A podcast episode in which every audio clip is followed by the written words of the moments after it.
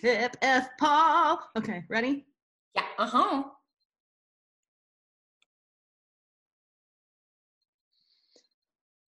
Screaming divas. Hello. Hello. Hello. Hello, Paul. We can't say. There you are, handsome brother. Cheers. Cheers. How are you? Fine, thank you. How about you? Well, you know, considering the circumstances. Exactly. You look great, though. What the, well, you know, um, it's it's a new hairstyle. Mm. yeah. The head start on you. Oh, I know. Who was who was saying that to me? Um, who's the one? Oh, Christina Scheppelmann. She Uh-huh. said, "Oh, embrace it, Sandra." And I said, "No." Not yet. This is Carrie, by the way. Hi. Carrie F. Paul. You. Nice to meet you too. Thank you for joining us. I'm switching gallery view so I can see you both. Oh, great. and, and what are you what are you drinking? drinking? yeah. I am drinking a Maker's Mark and ginger ale with a wedge of lime. Ooh, Delicious. ooh. Is that And you ladies, Carrie? What are we drinking? Well, since you're in New York, I had to go with Brooklyn Gin. It is one of our favorites, is it not? Mm-hmm. Delicious. Oh, nice. I'm feeling fruity today. I don't know. It's a gray, rainy day here. It's just dismal. It is. It's actually been pretty good here today. Not too not too bad, but there've been a run of sort of Charlotte Bronte type days in the past Uh, few it's. Sad. depression upon depression for us here. It, uh, it's it, it's bad enough the pandemic, and then and then we had a polar vortex. Mm-hmm. May something we've never had before. Really? No, we had snow up until what, Carrie? Two weeks ago. You did. Yeah. Now, Carrie, where are you? I'm in Nashville. Oh, how's the weather there? Um, uh, honestly, it was supposed to be rainy and gross all week, and it's been beautiful all day today. We've had sunshine with a little bit of gray, but Well, that's not bad. now. Did Sandra tell you you were in the last opera performance I saw before I went into quarantine? I did not.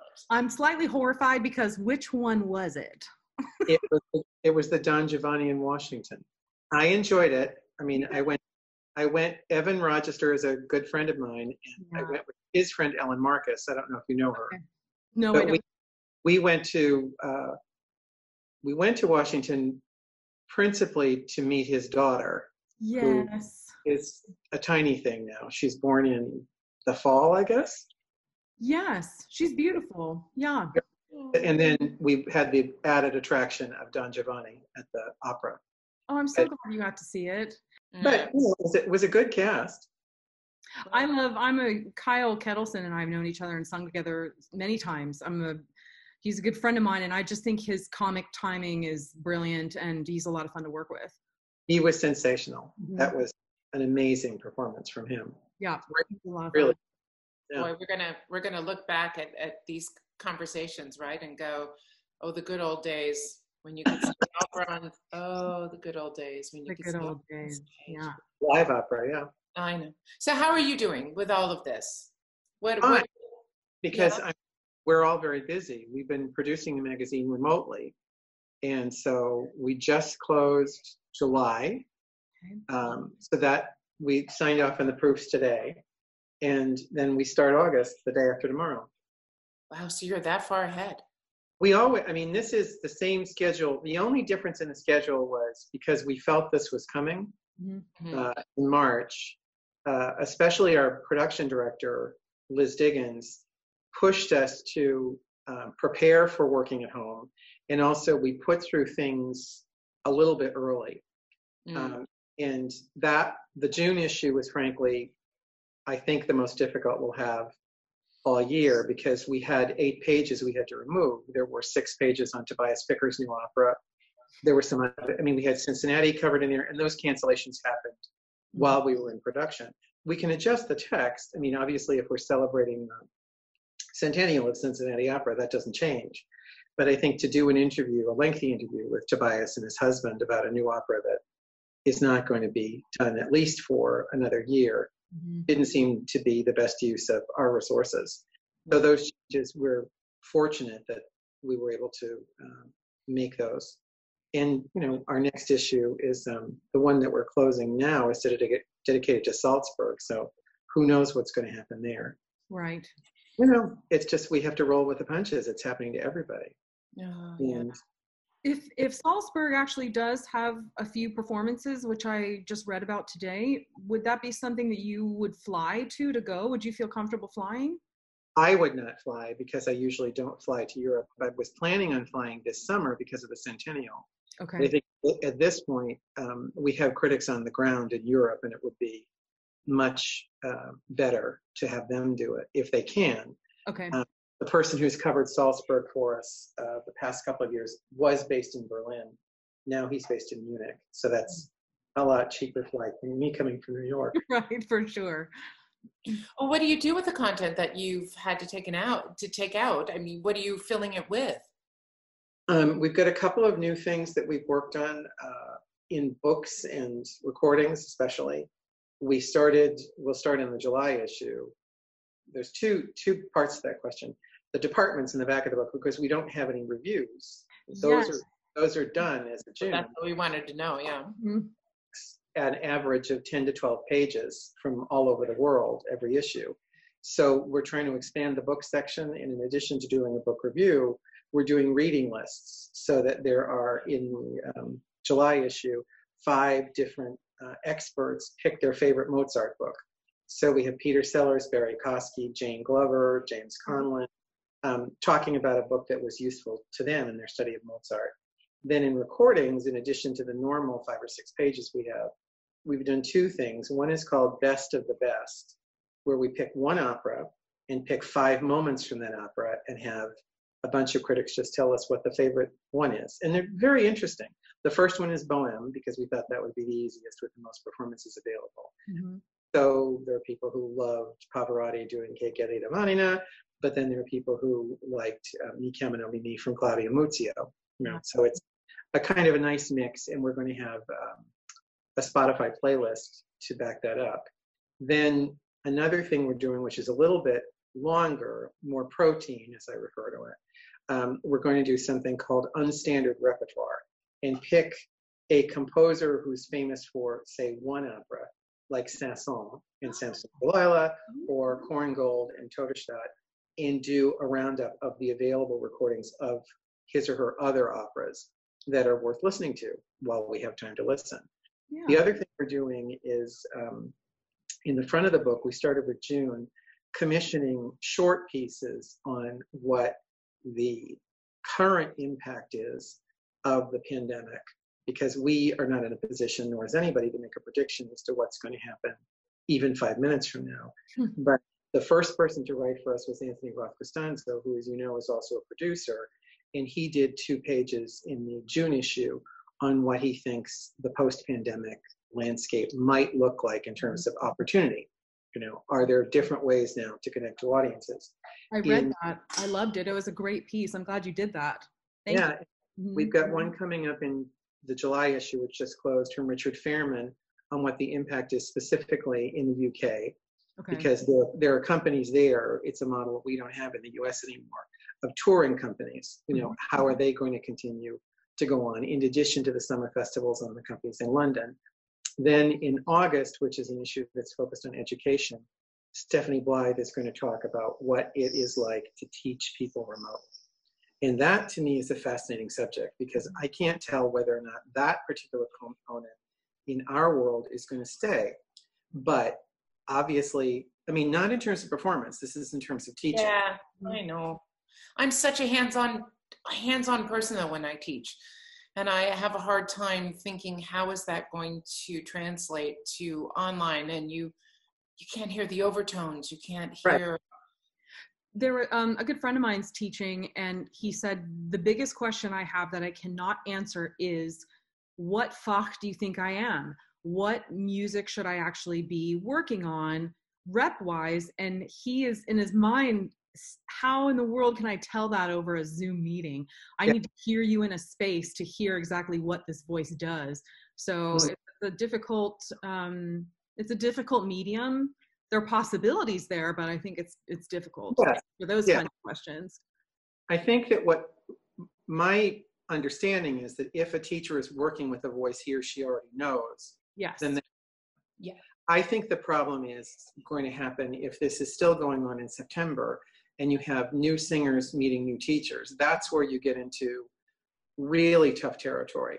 Because for me, for example, one of the things, this is a, a, a judgment call, but it's something that I found in competitions, for example.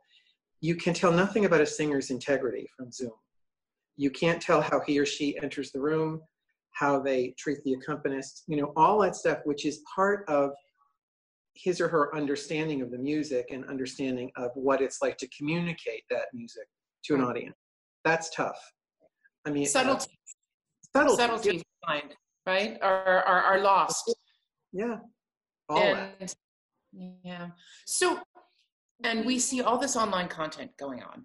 Mhm. Mhm. Is Opera News going to review online content? At this point, no. I mean, I think it depends on what it's supposed to be. Because if it's something that is developed specifically for online, maybe. But I will tell you that we tried with two pieces at the beginning of this process and were asked not to review it Okay. by the presenters. So Okay. that, I mean, we wanted to because I thought it would be interesting. And also the turnaround is obviously very different Mhm. because we wouldn't be reviewing something and then coming out um, in a monthly magazine. It would be coming out right away. I think in terms of reviewing a what for me is a picture of a performance, I don't think that that's quite fair. I think at thi- at this point, I'm saying no. I mean, we did my column in the uh, July issue is about the Met Gala, and that was to me um, an emotional experience. That wasn't something I certainly felt comfortable reviewing because I I would have ugly cried, you know. Yes, I know. I you know we asked that question because there are some recordings I've heard that have um, added. I've listened mo- mainly out of curiosity, but some of the Mhm. recordings I've heard have added reverb. They've added all kinds of things to it, and I just was wondering what is if those are reviewed. What is the responsible way of reviewing that? I mean, is that something that's brought up? Is it discussed? Is it Oh, sure. I mean, I think it would have to be, but you'd have to get as much information as you possibly could. true? The beginning of it. I mean, the Met was, uh, I think, very good about disclosing which performances were uh, sung live, which were sung to pre-recorded tracks, Right. which uh, were um, done in pieces. You know, the way they put things together. But I hope that the critics that we have, wherever they are, are going to be able to review live performances because that's what they're trained to do. And that's what I want them to do, and that's what they're trying to capture. What you try to do, or what we try to do in review of a performance, is capture a moment in time that is experienced by a number of people all at one time, but no two people hear it the same way. And that's what you try to give to the, the uh, reader. Mhm. I think, unfortunately, one of the things that happens with doing things online, it's a little bit like doing um, a movie. You know, you're removing it. There's one degree removed from the actual person sitting in front of it. Whatever the connection is and whatever the excellence is, it's not the same. And I think that it, if it is to be reviewed, it has to be reviewed with that caveat and with those Yeah. circumstances. But I agree with you completely about reverb and Mhm. juicing things up and stuff like Yeah. that. And that visceral feeling, you know, when the, the voice hits you when you're in the theater, you just, you can't replace that with. No, So what about, have you thought about, and, and here Carrie and I are being, you know, like editors for you, but there are a lot of things that nobody talks about Mhm. in opera magazines, such as vocal injuries, Mhm. vocal illness, Mhm. menopause as a woman of certain age. I will not include Carrie in that because I am a woman of certain age.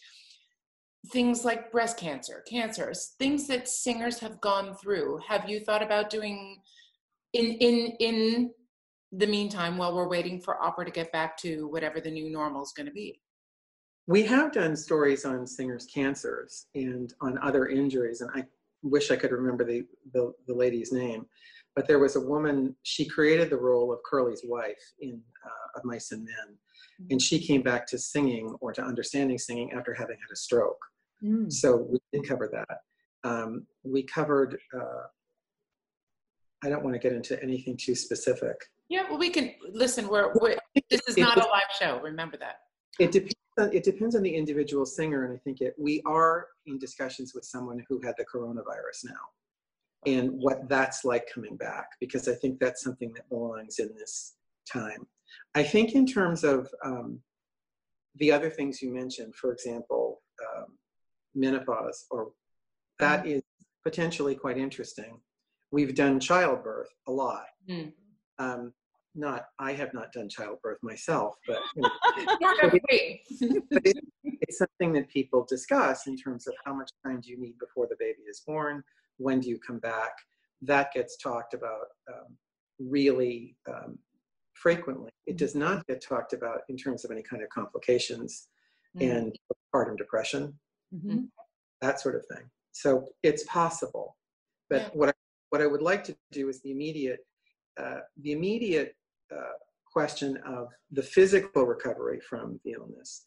The other thing which is going to be very difficult to put a marker on to commission an article is the emotional.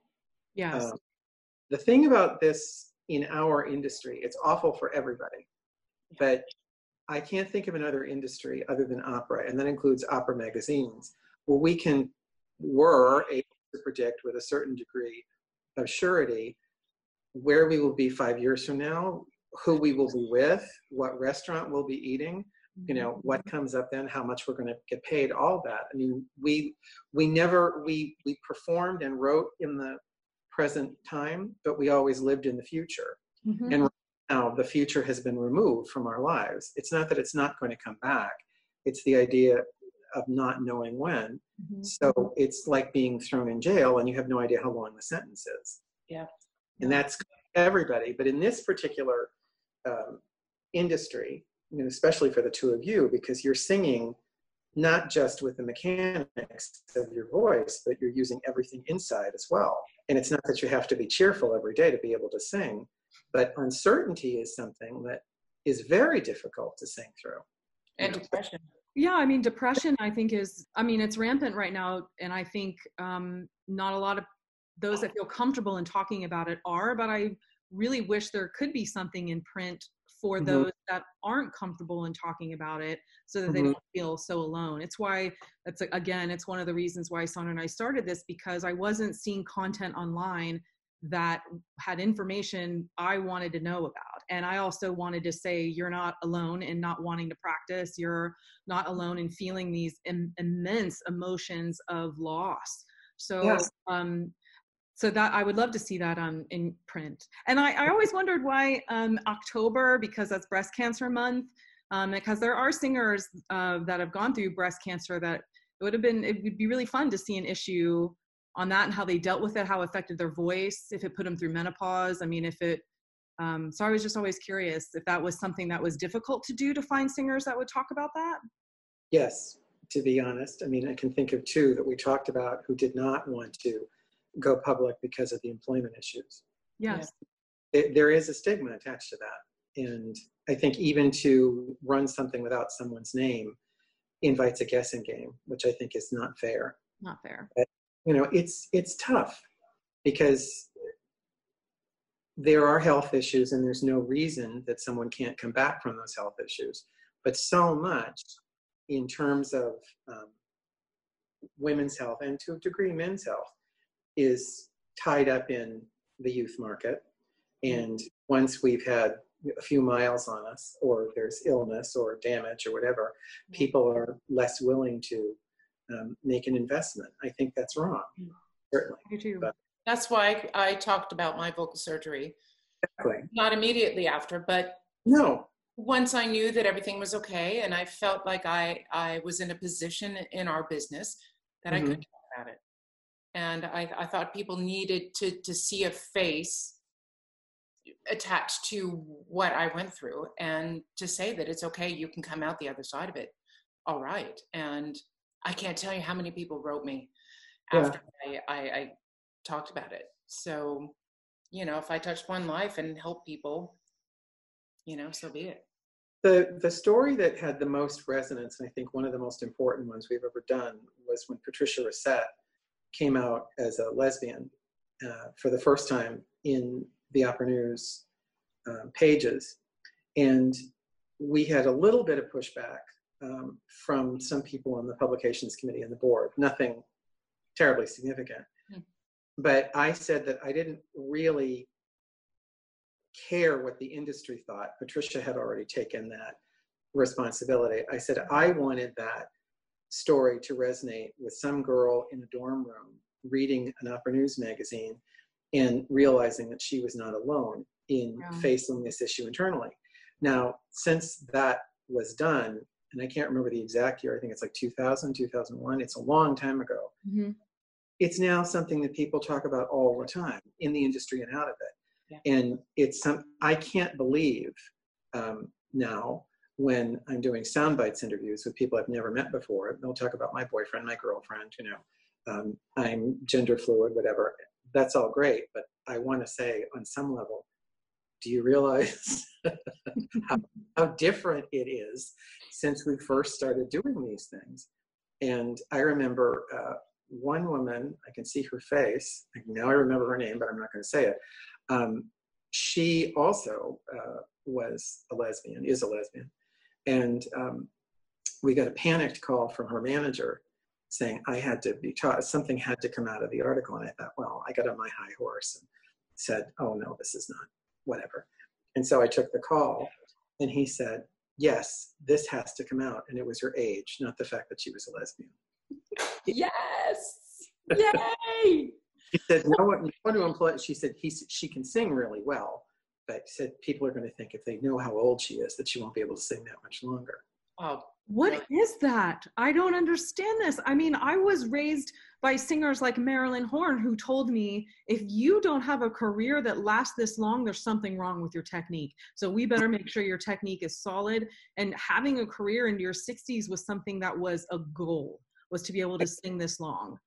And I I don't understand why that's I mean, for voices like mine, I don't come into my prime until I'm in my mid 40s. But somehow in this business, if I'm in my mid 40s, I'm already over the hill. But I sound better in my 40s than I did in my 30s. So I that that none of that makes. 50. I yeah. feel like I'm singing better now in, in 50s than 40s. So plus that doesn't even account for what we've lived through and the emotions that we can bring that sure. sometimes are very different from not saying that a 20 year old ha- has not lived a lifetime sometimes some 20 year olds have in 20 mm-hmm. years but i just it brings an experience to the role that's my donna elvira now is very different when i sang donna elvira in 2001 so yeah always sometimes i've been looking in the uh, uh, i always get confused on the num- the issues we just closed july so we've got um, obituaries in there for uh, Arlene Saunders and for Rosalind Elias, who both mm-hmm. sang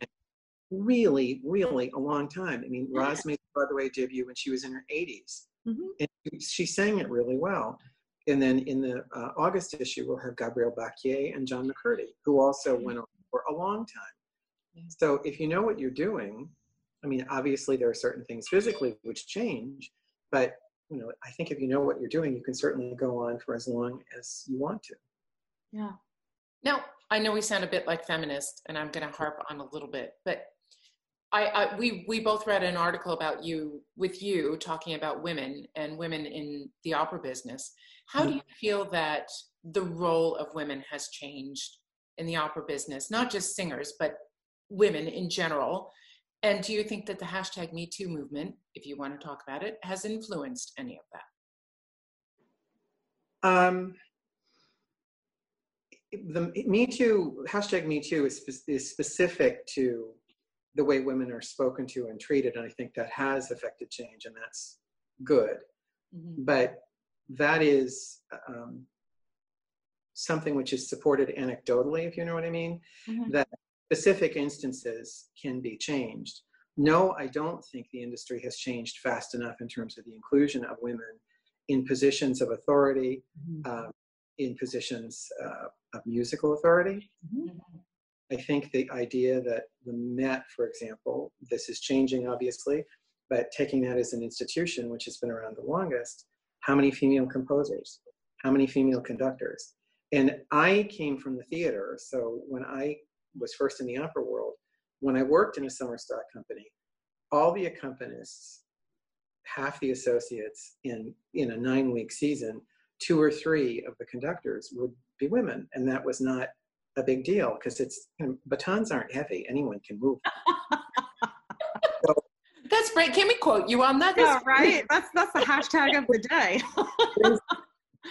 but I, I think it's very much connected to um, authority in the fact that you know we're looking at this country and you know can, uh, is the country ready for a woman to be president what, well what does that mean why aren't they ready it's because they're not ready to accept a woman in a position of authority within a patriarchy it's mental yeah. And that's a lot of what we're looking at in terms of women being in positions of authority or power or planning within this industry. Certainly, I think Deborah Borda is an example for I was going to use her. Yeah. millions of people um, who look at what she's done with the Los Angeles Philharmonic and now with the New York Philharmonic and look at how she moved her institution out in front of the pandemic ahead of everybody else. I think Yeah. she's absolutely a genius. Mhm. And we did a big piece on her when she came back to New York. And she talked a, a little bit about what that's like, but I think it was she selected what she wanted for herself as, as a management position. That's what she wanted to go into, and she's done it very, very well. I mean, I would hope that more women are accepted as stage directors, as conductors, principally. Um, certainly, we see in a lot of orchestras that there's female representation.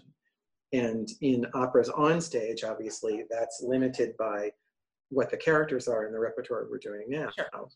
Well, but there's a sure, but why not, when we're looking at operas, if I may, and commissioning new ones, have some female stories or some gender non traditional stories, because those stories deserve to be told. Agreed. Absolutely. Agreed.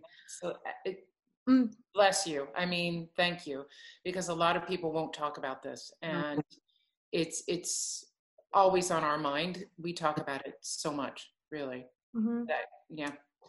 What about um, music critics?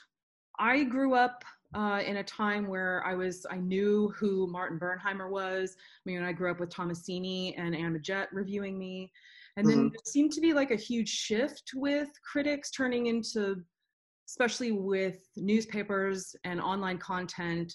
I feel like we lost a lot of good music critic music critic reporters and then it all went to bloggers and some of those bloggers have you know um, have now been published in some of the big publications where do you see the future of music critics now and Reviewing, yeah. reviewing Well, um, I've used this particular example um, when I speak to young artists when they ask if they should read reviews, and I said you have to consider the source.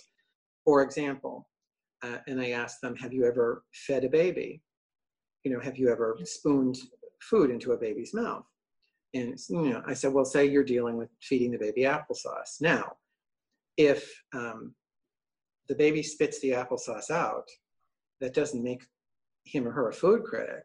they've expressed an opinion, but it doesn't necessarily be, mean it's valid. right If the baby can take one teaspoonful and tell the mixture of McIntosh to Gravenstein to delicious apples, then you're a critic. So Oh, I you think are brilliant. Oh my gosh. expressing an opinion is really easy, and I think expressing a negative opinion is also really easy. And I'm not directing that at anyone in particular, but I will very often say to writers who are looking to come into Opera News, I judge a critic by whether or not he or she can write an interesting, favorable review.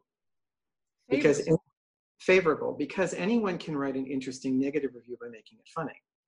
Right. And again, I mentioned no names, but you know, if you're taking a target of a performer or a Mm. composition or whatever, they can't defend themselves. I think you can certainly do a negative review and be supportive, understanding, not spread a whole lot of blame around. I mean, I think the worst thing you can do in the context of a live performance is blame the performer for whether or not it worked or didn't work because you have absolutely no idea whether or not there were negotiations made in the course of rehearsal Mhm.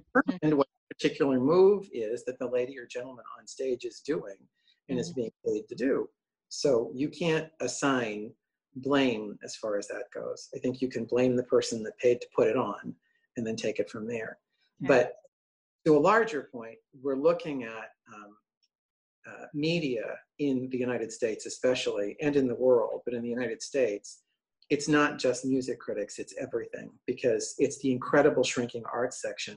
We wrote that piece uh, in Opera News at least, I want to say it's 12 years ago, about what the reduction was at that point. And I remember the first time I went to Opera Colorado, um, which was not when the new opera house opened, so it was before that. There were three full-time music critics in that city. Three. It's amazing. There are now none. Mm-mm. And that was with an opera company that was making a major investment in the local economy by working on building the Ellie Caulkins Opera House. Yeah. I, I look at that in terms of who, someone like Martin Bernheimer, who uh, just died within the past couple of months, Mhm. but Martin trained to be a critic Mhm. from the time he was in his 20s.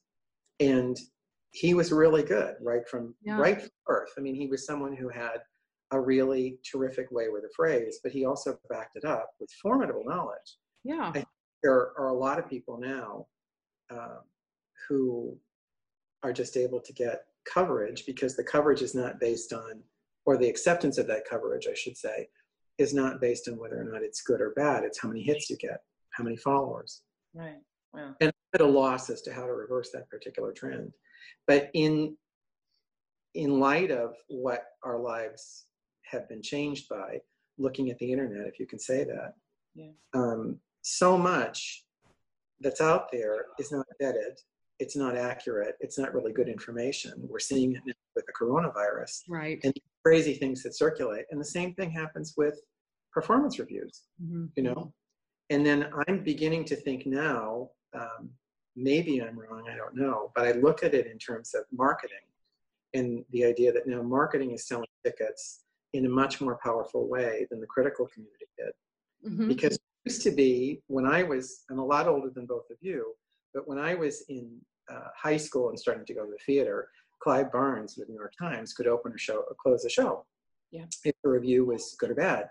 Now you can have a favorable review in the times and the show will close. Or you can have a bad review in the times and the show will run people are just not making decisions based on those reviews No. I still think it's important to have critics. I think it's important to make that part of the conversation. And I think to extend the world of the performance into the world around us. I think it's perfectly legitimate to look at what is commissioned in terms of new work and make that part of a review and say, why this story now? Why, if this story is about woman X, is it pardon me, directed by a man, conducted by a man, designed by a man. Maybe the person who zipped her up into her dress is a woman. But if you're telling a story from a woman's point of view, why wouldn't you have other women come in there? And- It's the same, it's the same gaze we see in the gay world.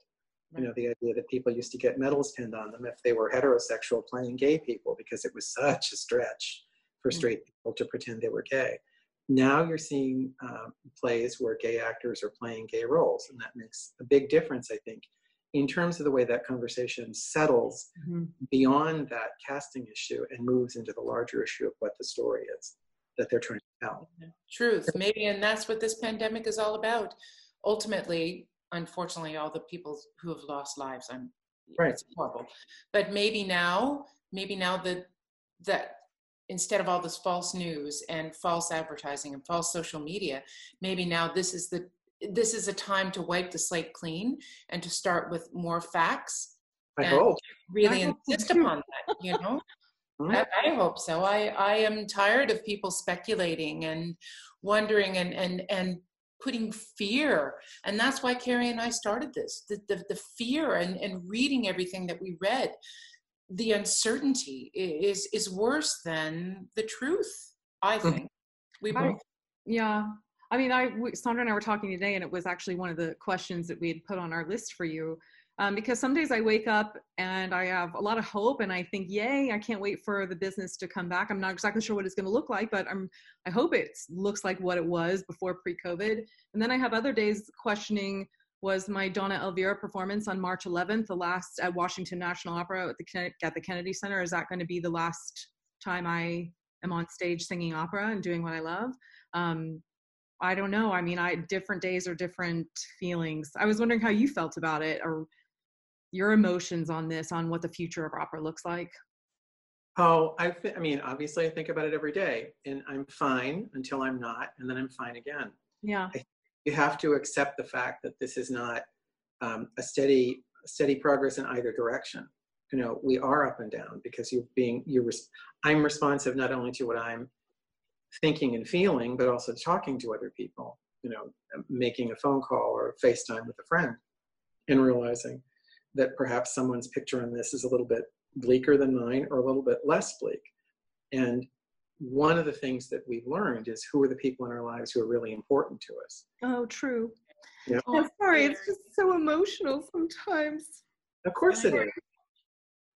And don't Carrie's not just able got to me. That You said Carrie is, and I said Carrie is. what? Carrie's not really been able to sing much because she's she's in an apartment in Nashville. Mhm. Well, she hasn't sung at all actually because neither of us have. I haven't been able to just because mentally and emotionally I haven't been able to, and Carrie uh, as well. And then she's in a in a in an apartment building, Mhm. and and everybody's here. everybody is there working home. I mean, I'm in the middle of a forest, so the deer love for me to sing. Exactly. and the goose and the geese. but emotionally i can't do it you know Mhm. i i was asked to sing on the met gala but i i said i'm sorry i am not ready to do that and Yeah. maybe that's selfish of me but Gosh, a- it- that just like hit me. I'm we have we haven't cried on an interview yet. no we haven't so Clearly, the externals are are troubling. You know, in terms of not being able to make the noise you want to make. My advice would be, if you can do it, to pay attention to what's inside yeah. and take yourself, whether it's through reading more, writing more. I mean, I don't think necessarily um, you can watch as many Netflix series as you want to, but I think if you have thoughts about this and other subjects, write them down because you never know when you'll be able to unpack those. Mm, that's beautiful. That's a great idea. Really that's beautiful. great. i think never, we're just vocally doing it. We're verbally doing it and Right. in our the thing is that it's it's great if you can talk to a friend about it, but I think if you write it down, whether or not anyone ever reads it, um, Edgar Vincent used to have this wonderful advice to his clients. I don't know if you did you work with him? oh yeah i sang for him Yeah. Well, Edgar said to me at one point, uh, he was talking talking to a client and said, "So I said, the review is bad. What you do is take the paper, write the letter, write everything you feel. i know where you're going with Well- this Don't mail it. The next day, throw it away." Yeah. i We've heard a different version of that that involved a toilet oh, oh. Same- know that version. Right, but I- Yeah. his his point was express it, but you don't necessarily have to share it. And I think that's what's so interesting about the emotional lives of singers because you're you can feel whatever you feel through uh, the filter of these wonderful composers, and you get to share with thousands of people at any one time. Right. And that is a terrible loss when you're not able to do that. But write it down, read it, think it, respect, honor it, make sure that what you feel now, you'll be able to go back to or someone else will be able to go back to. True. It's true. That's good advice also for the young artists. Thank you. Yeah. Um, Absolutely. For the young kids out there right now that that that are struggling in many Oh. ways more than we are. I I- mean, what can we tell them right now? You touched on that. It's really tough because I think that so many people now, because of the way young artist programs have changed in the years that I've been observing them, is that it is possible to do college, graduate school, artist diploma, young artist program. Mm-hmm. So essentially, you it's like living at home till you're 31 or 32 years old. You don't have to really worry about much of anything. You're part of a group, and you're you know you're part of that particular herd. But I do think that a lot of them are facing the uncertainty that say actors face all the time, mm-hmm. not cosmically, like when is the industry going to come back, but any actor over the age of 15 or 16 deals with unemployment and deals with the constant, you know, audition rejection syndrome. I think for singers, especially if they're in um, an atmosphere where they're trained very supportively and one-on-one, that becomes very difficult for them.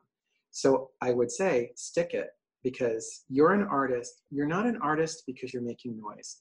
You're an artist because of the way you see the world. And the way you see the world is what you're sharing with people, not the noise. Because anybody can make noise.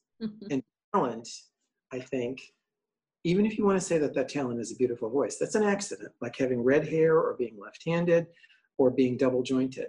What you do with that talent is what makes you an artist. And you're an artist whether or not you're singing. Yeah. Because it's about it's about how you receive that. And that's what people expect from an artist is that we will hear and see and understand things differently because someone paints it in a certain way, composes it in a certain way, yeah. um, sings it in a certain way. I mean, certainly. So beautiful. That, you are so eloquent. I, I mean, I knew this before, but wow, you tr- truly have lifted our spirits today. I feel so much better. I could totally hug you right now. if we were allowed, I would. Really? I mean, I know we have, Paul, we've talked a lot in the past, but this is, it, this, I think so many people are going to feel immensely better mm-hmm. listening to what you have to say. Really, I mean, it is very touching. Sorry. No, it's great. So, how did you come to love the opera world? Was there a performance or a singer that hooked you? Yes, I can give you. Um, it's a it's a two part answer because I was maybe immune um, to the disease, as they say, and then I I was hooked. First opera performance, and like a lot of kids of my generation, uh, I saw opera on television in little dribs and drabs on the Ed Sullivan show or the Bell mm-hmm. Telephone or whatever. Was not particularly interested in it. My parents were not fans of opera, but they respected it and they respected classical music. Mm-hmm. And the first classical music performance I went to, um, I can't pronounce his first name, but Horszowski, the Polish pianist, played uh, a benefit at our grammar school auditorium when I was in fifth, sixth grade, I forget. And I did not want to go because uh, it was the first time that um, whatever it's called, a Charlie Brown Christmas, whatever that television oh, special. Yeah. Oh yeah, yeah, yeah. That was for the first time. I said, no, no, no, no. I, I want to stay home and watch that. And my father said, you're going because you never know when you're going to have a chance to see him again. And uh, I couldn't tell you anything he played. What I remember are his bows because he was very tiny, fat little hands and fat little fingers and he made exquisite music. He was on the faculty at Curtis for years. Um, but he would come out for his encores and stand next to the piano, put his hand on the piano, look at the audience, and they would keep applauding, applauding, applauding, applauding. And then he'd just turn his head like this. I said, Really? And the people would go nuts. And it was the first time I'd ever seen the power of one person controlling what was my grammar school auditorium full of people. So flash forward to when I was a freshman in high school, a friend of mine had an aunt who worked at the Met, and it was the year 6970. Uh, so this was my sophomore year in high school. That um, no one was sure if the Met was going to come back because there was the big labor action. Mm-hmm. And in December, they rushed through a whole bunch of uh, performances and dress rehearsals and things like that. And they were desperate to get people to go to them so people wouldn't be performing to an empty house because it was something that was settled relatively close to when they were actually going up. So my friend got me into my first Met performance, which was the dress rehearsal of Tosca with Tebaldi, oh, God. And I couldn't tell you that I had, you know, a re- I remember them stopping the dress rehearsal for the Shepherd Boy in the last act because the Shepherd Boy wasn't singing terribly well. Um, whatever. I don't remember anything about Tebaldi except the way she walked, and she had this again this sort of trick of when she came into Scarpia's apartment, she walked at a certain pace, Hmm. and then she stopped and started again, almost like you know she was gathering her courage to come in. That I never forgot. And the fact that she had this, when she was not supposed to be a wonderful actress, and maybe she was not, but I do remember feeling um,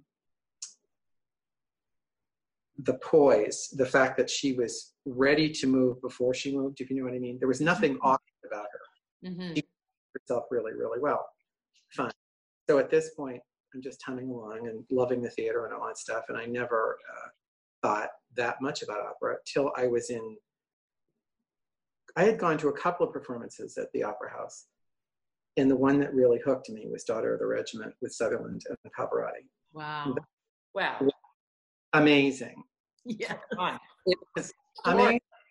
And it's like the idea that she was at the top of her game, he was at the top of his game. They were entering a different phase of their career, but it was still to this day one of the most exciting performances I've ever seen. And we did an interview, or I did an interview, I should say, um, for PBS about uh, Pavarotti on some anniversary. And I said that to me, when he went for those high C's, it's very different than the way it is now because so many people do that aria and sometimes the the c's are squeezed a little bit or they're pinged or you know they have bells and whistles and lights and stuff but with him it was like watching someone go up for a layup at a basketball game he knew where the hoop was he knew where the c was and every single one of them just landed and there was no sense of strain or force The technique.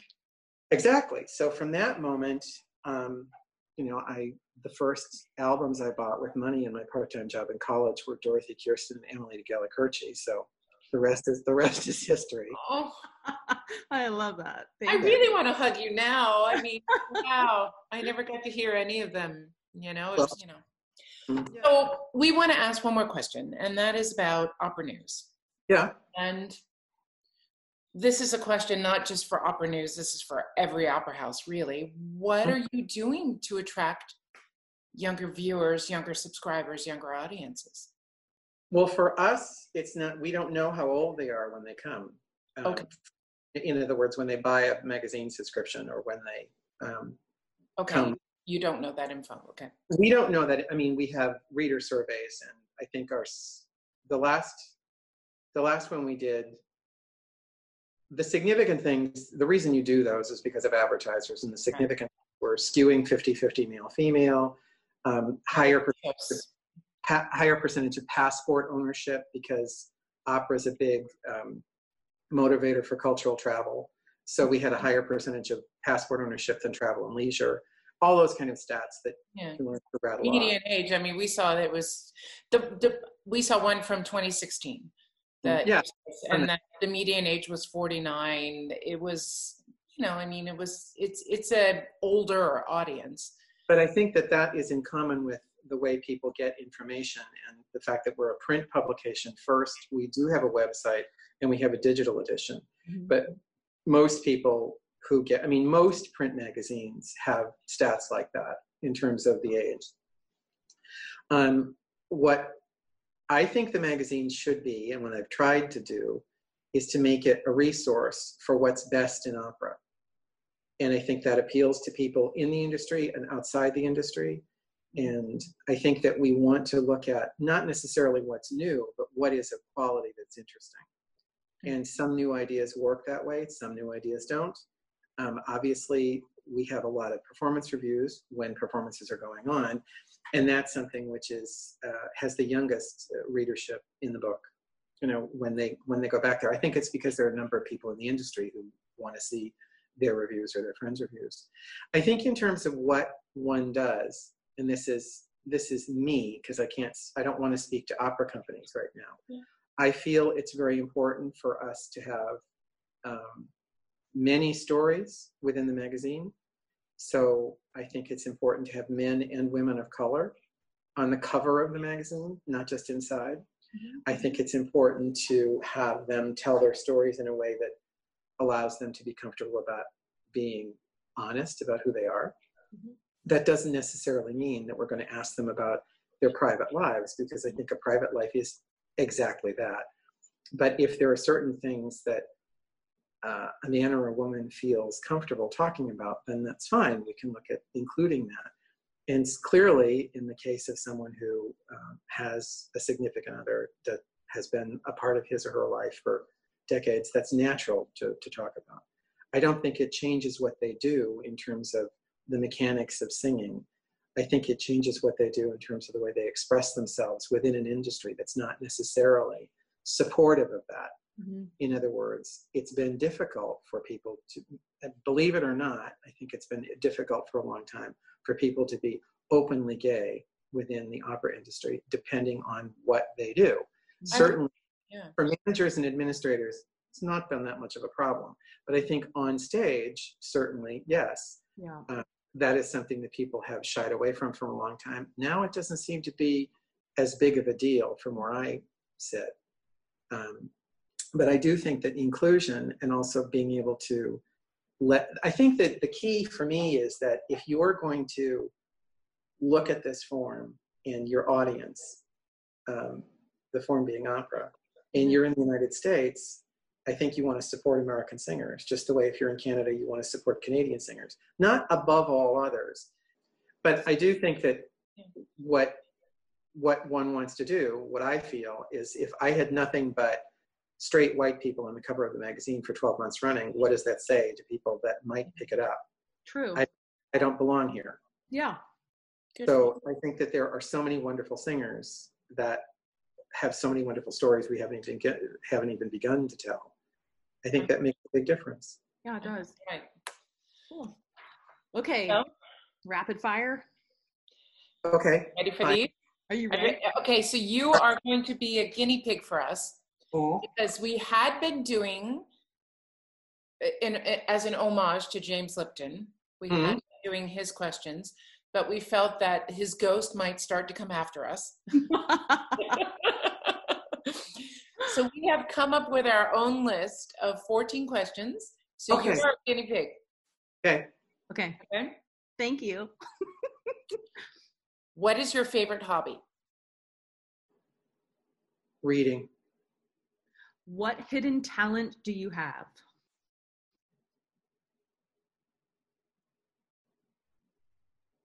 I'm an excellent housekeeper. Ooh, I love that. Okay.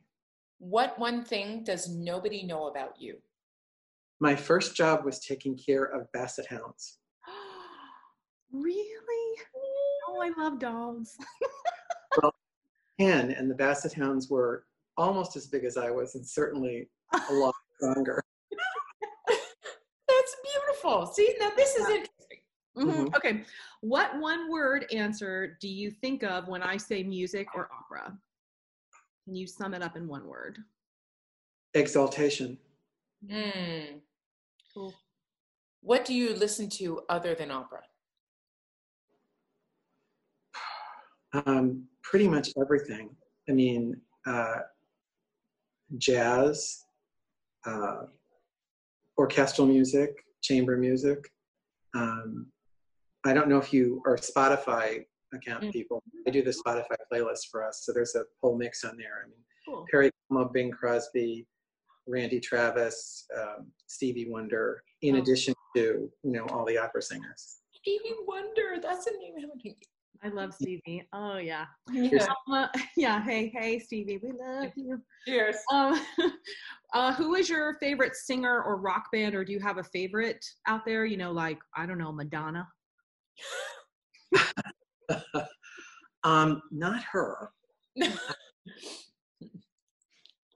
I don't know if I've got a favorite. I mean, when I was growing up, I think, and was listening to it a lot, I think there was a group called the Association. That gives you that gives you an idea of what I was like as a young teenager. I was sort of missing the doors and listening to the Association. Okay. Oh, hey. Um, you know, I think in terms of people who are performing now, I think the person who intrigues me the most is Lady Gaga. Oh yeah. Yeah. Super cool. Ooh, Lady Gaga and Pink. Do you feel that time is flying right now? Time is flying by or standing still? Both. Okay, I really want to ask this one. Um, your best beauty tip. Soap and water. Most useless talent that you have. I'm double jointed. Ooh. Oh, Gary and I are like, Can we like uh you know Gwyn Hughes Jones, tenor, good friend of mine, can pull his thumb all the way back. do you have a thumb like that? Do you have? Yeah. The thing is, it's not, the reason it's useless, I'm not double jointed in all 10 fingers. I'm double jointed in only eight. I don't know if you can see this. Yeah. Oh yeah. Yeah. You know, Wow. But your thumb, your thumb is like like ours. Okay. I- used to be able to crack my ankle at will, but I can't do that anymore. Hmm. I mean, but this is when I was in grammar school and I could crack it when we were in chapel. That's the best. Plethora of information. Yep. Um, three words that best describe you. Hmm. Friend, brother, son. Cool. That's beautiful. Mhm. You're invited to a dinner party. What would you bring pre-COVID, post-COVID? yeah. Pre COVID, I would bring a bottle of really good red wine. Post COVID, I would bring three bottles of really good wine. Um, you are invited to my house whenever Yeah. you would like. Anytime. Once Fine. this is all done, come Mhm. on over. Mhm. Um, what is a fashion trend that you do not understand?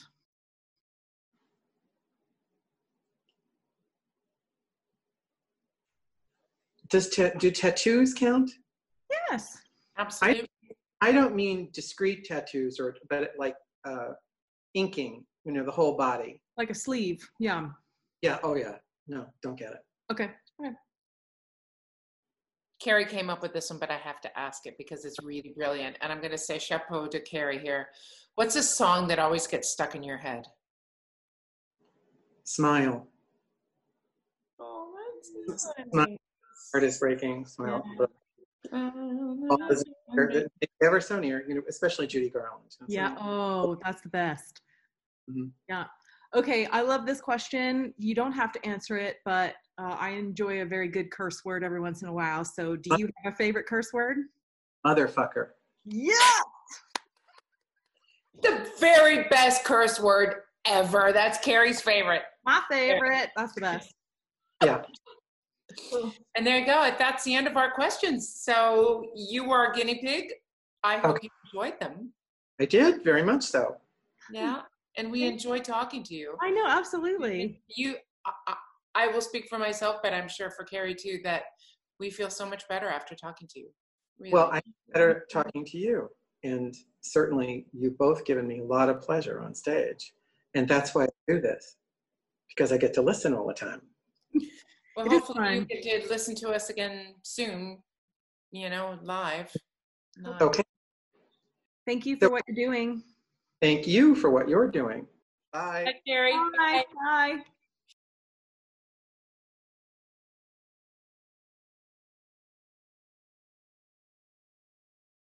very, very dear friend F. Paul Driscoll asked me to sing for him. Um, I recorded it a couple years ago out on my back patio, but I can deny F. Paul nothing. So I'm going to sing Smile from Modern Times.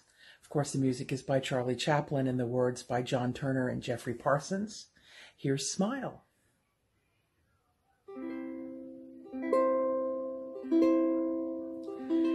Smile, though your heart is aching.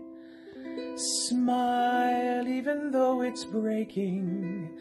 When there are clouds in the sky, you'll get by.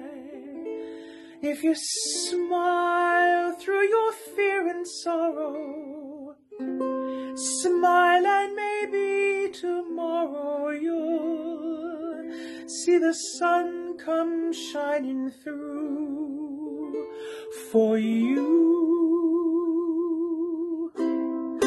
Light up your face with gladness. Hide every trace of sadness, although a tear may be ever so near. That's the time you must keep on trying. Smile, what's the use of crying? You'll find that life is still worthwhile if you just do da da dee do dum ding da dee da do da do da do dum do da do do da da do da ya do da da ye dee da da da dee da da da da dee do da da you find that life is still worthwhile if you just smile.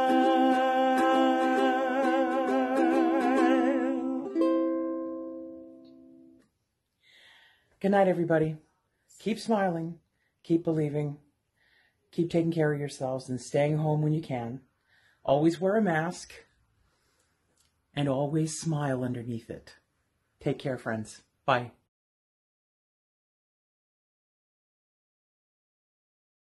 How many times have we had interviews go out there and we're like, no, I didn't say that. Didn't say that. Mhm. I really didn't say that, but yeah.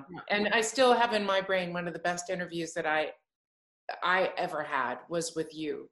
Hmm. You are such a great interviewer. That was really, really good interview. One In of the my- best interviews I've ever ever given, I think. Office, but but okay, this is something for young people, if I may, because I'm going to be, going to be Yeah. talking Promethean artists on Wednesday. Oh, I uh, saw I that. saw that. I can say that one of the reasons why Sandra is such a good interview is that I've interviewed her twice, once for print and once live. She is so well prepared. Not in terms of knowing what my questions are, but in other words, knowing how she feels about the subjects and having gotten her thoughts in order so she's ready to answer. It's like showing up for rehearsal ready to sing. Show up at an interview ready to talk about what needs to be talked about. Mhm. Yes. Do your homework. That's what this has taught us. You know, do your homework. Read about the people. And Carrie and I have learned so much. We were talking about this. We have Mhm. learned so much about everyone that we've interviewed Mhm. because we've done all this research. We've we've gone on Google. We have read about everybody. We've read about you. And then also hearing your insights, then we can ask more Yeah. insightful questions, you know? And I think that that's what people want to hear. They don't want to hear, so, F. Paul, how are you doing during the pandemic? Yeah, one Yeah. laugh after there actually. Yeah. Yeah. And that's that's not Day interesting. drinking. Day drinking. yes. Three bottles of wine. Yes. Uh, Thank you. Because it, it is important. And, the, and young artists, I think, skip that step oftentimes. They just show up and think that just their presence is enough. And it's not. when has that ever been enough? Oh my gosh. No. Wow. We grew up in the wrong generation. Well, it's it's a weird thing because you know with the sound bites, for example, for a lot of them, it's the first significant interview that they've had with the first photo shoot, all that jazz. And there's some people, Ashley Emerson, the soprano, Mhm. still give in mentally an Ashley Emerson award to sound bites because she was over and done with in 25 minutes because she was so well prepared. I got the quotes. She knew what she was talking about. She was in to talk about two things. We did great pictures. And there's some, it's got, I mean, and she's very talented. It's got nothing to do with her being the smartest person in the world or the best singer in the world. It has everything to do with how well prepared she was mm-hmm. and the fact that she knew that this was my job and this is where her job came together with mine. Some other people just show up and I ask a question like, you know, well, who's who's going to be conducting that? Oh, I have no idea. It's like, okay, let me know how the rehearsal goes, you know. Gary, it- I mean, seriously, it, it is so important. That and your word in this business is so important. If you say you're going to have something to somebody, an, an email, if you're going to respond to something, if you say you're going to have it to them by Wednesday, have it to them by Wednesday. And also be on time. That's the only other Oh, thing. yeah, sure, be on time. Be on time. It's so important. Well, there you go. So that's what you have to do. Thank you. We don't want to keep you too long, Oh, but no, no. we, we really appreciated it. Yeah. And hopefully we see you soon. Yeah. Yes. Are you done yet? Rude. Rude. Ah, He loves you. Ah, I love, I love this. that is probably my my favoriteest. Wait, what did we say? Ooh, come to mama. We love you. We love We- you so much. We love you so I think Brooklyn Gin is probably my favorite. Oh, delicious. And I can't get this to you, can I? I don't think so. I can't send anything fun to you. I'm Carrie. Stop looking at the. Oh, Can, can we just can we just talk about that right now? I have never, ever, ever had roots like that.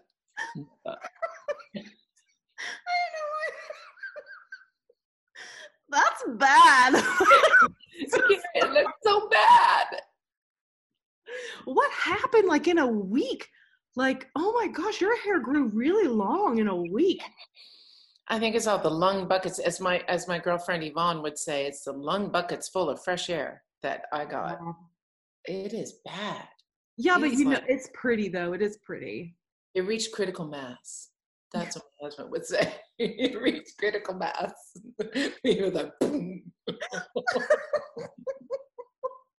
I mean, seriously, can you get a ticket for drinking and driving? Yes. Yeah. DUI. Can you really? Yeah. hmm DUI on a scooter. DUI on a bike. tractor On a tractor. on a horse. On a horse. Welcome to Nashville, people. Skateboard? Skateboard?